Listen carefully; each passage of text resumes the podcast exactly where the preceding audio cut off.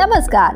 अच्छी खबर के इस पॉडकास्ट में ढेर सारी दिलचस्प और पॉजिटिव खबरों के साथ मैं हूँ आपकी होस्ट रिचा जैन कालरा।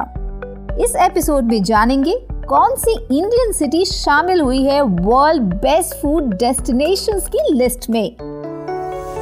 इंडिया में शुरू हुए दुनिया के सबसे लंबे रिवर क्रूज पे क्या है खास और कितना है इस सुपर लग्जूरियस क्रूज का किराया? साथ ही बताएँगे आपको अब तक की सबसे अच्छी खबर ओजोन लेयर पर। आप सुन रहे हैं अच्छी खबर पॉडकास्ट। हमारी होस्ट रुचा जैन कालरा के साथ। देश और दुनिया से जुड़ी पॉजिटिव खबरों को सुनने के लिए अच्छी खबर पॉडकास्ट को फॉलो करना ना भूलें।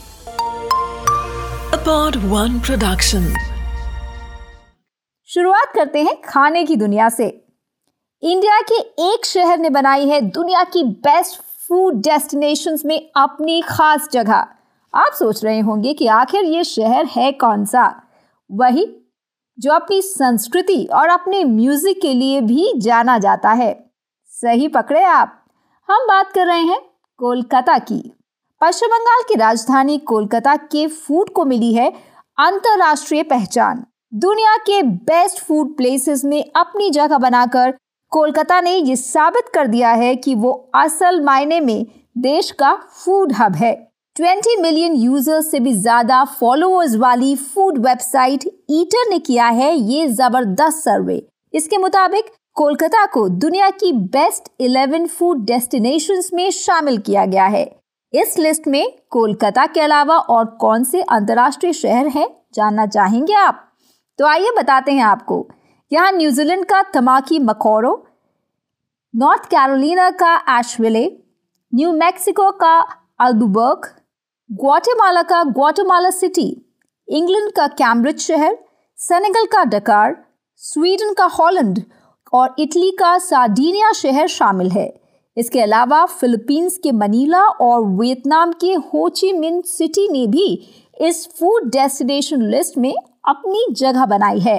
वैसे आपको बता दें कि कोलकाता को ये सम्मान सिर्फ़ अपनी फ़ूड की अनलिमिटेड वैरायटी के लिए ही नहीं मिला है, बल्कि ये सम्मान मिला है यहाँ के लोगों, यहाँ की संस्कृति, माहौल यानी एनवायरनमेंट और खाने की हिस्ट्री का भी इस अवार्ड में बहुत बड़ा हाथ है।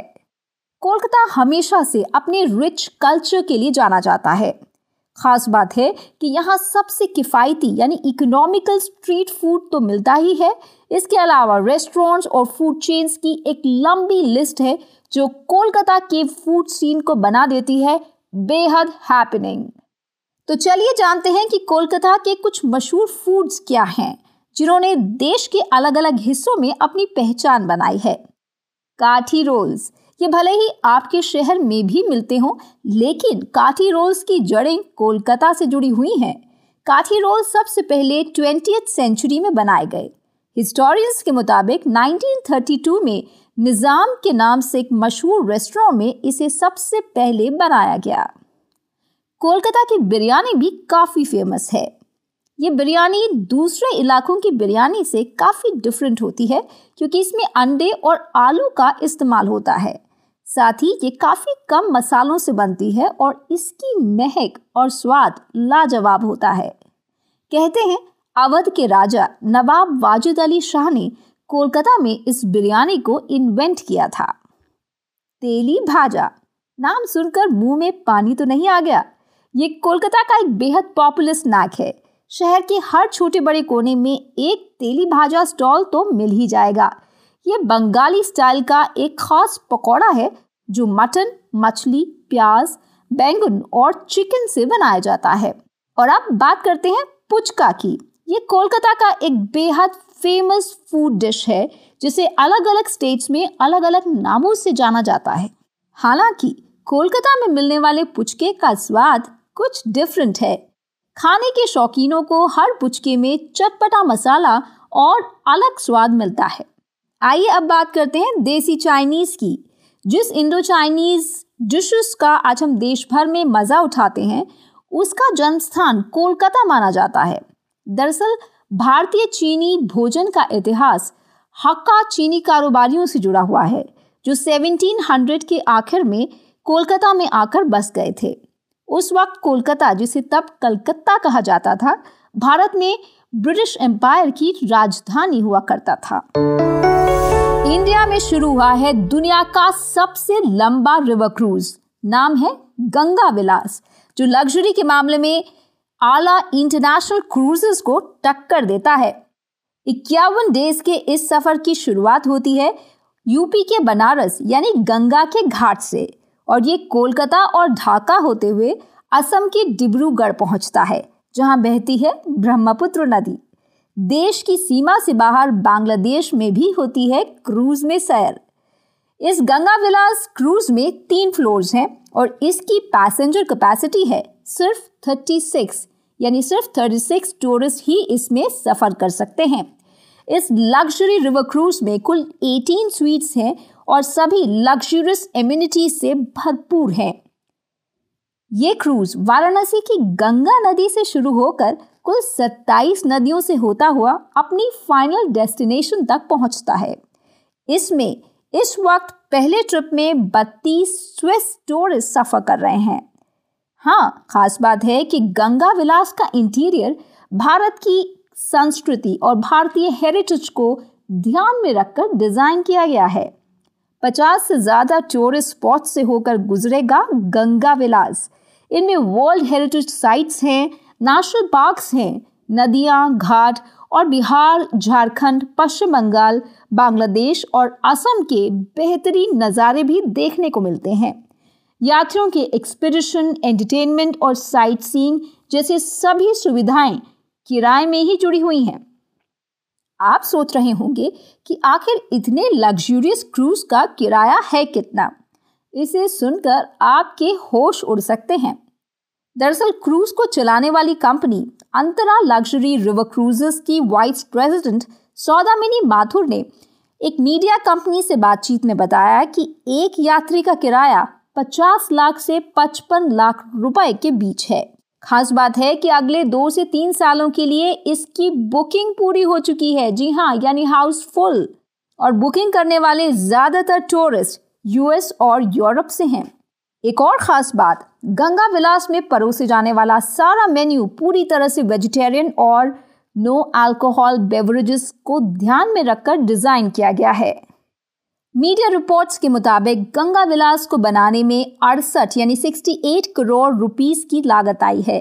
इस क्रूज की कमान संभाल रहे हैं 35 साल का एक्सपीरियंस रखने वाले कैप्टन महादेव नायक और उनके पास हैं क्रू में कुल 39 मेंबर्स आपको बता दें कि Ganga Vilas river cruise service की शुरुआत वैसे तो साल 2020 यानी 2020 में ही होनी थी, लेकिन कोरोना के चलते इसकी शुरुआत में देरी हुई और आखिरकार 13 जनवरी को प्रधानमंत्री नरेंद्र मोदी ने इसे वाराणसी से हरी झंडी दिखाई।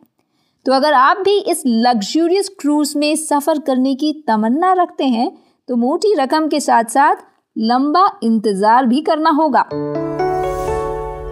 ओजोन लेयर से जुड़ी एक बेहद अच्छी खबर, जो हमारे इन्वायरमेंट के लिए बहुत मायने रखती है। और ये खबर बताती है कि हमारी ओजोन लेयर हील हो रही है रिपेयर हो रही है और अगले 40 सालों में इस ओजोन लेयर के नॉर्मल स्थिति में आने की उम्मीद की जा रही है। और इस उम्मीद का आधार या बेसिस है एक ताज़ा यूएन रिपोर्ट यूएन के एक खास पैनल ने दावा किया है कि ओजोन लेयर में लगातार सुधार दर्ज हो रहा है और वो दिन मुमकिन है जब ओजोन लेयर अपने प्री क्राइसिस लेवल तक पहुँच जाएगी। हम में से ज़्यादातर लोगों के लिए ओजोन लेयर का पतला होना क्लाइमेट क्राइसिस का एक पहला एग्ज़ाम्पल था, जिसे लेकर पूरी दुनिया के देश एक्शन में आ गए। ताज़ा रिपोर्ट बताती है कि अगर दुनिया भर में देश पृथ्वी को बचाने के लिए एक होकर काम करें तो क्लाइमेट चेंज से न सिर्फ़ निपटा जा सकता है, बल्कि अभी तक हुए नुकसान की भरपाई भी मुमकिन है। तो ये खबर हमारे लिए भला इतना मायने क्यों रखती है?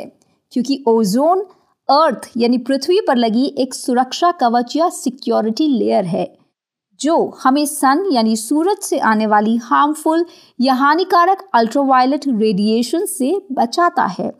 इन यूवी रेडिएशंस का एक्सेसिव या अनडिजायरेबल एक्सपोजर स्किन कैंसर के लिए भी जिम्मेदार होता है।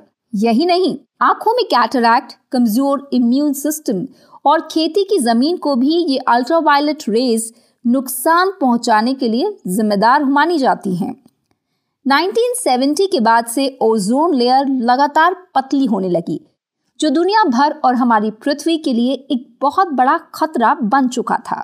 इसी के चलते साइन हुआ 1987 में मॉन्ट्रियल प्रोटोकॉल जिसमें दुनिया भर के देशों ने ओजोन लेयर को नुकसान पहुँचाने वाली चीज़ों को बनाने और इन चीज़ों के इस्तेमाल करने पर रोक लगाने का फैसला किया। और अब ऐसा लग रहा है कि ये एग्रीमेंट जो कि 1987 में ओजोन लेयर को बचाने को लेकर हुआ, काफ़ी फ्रूटफुल रहा है।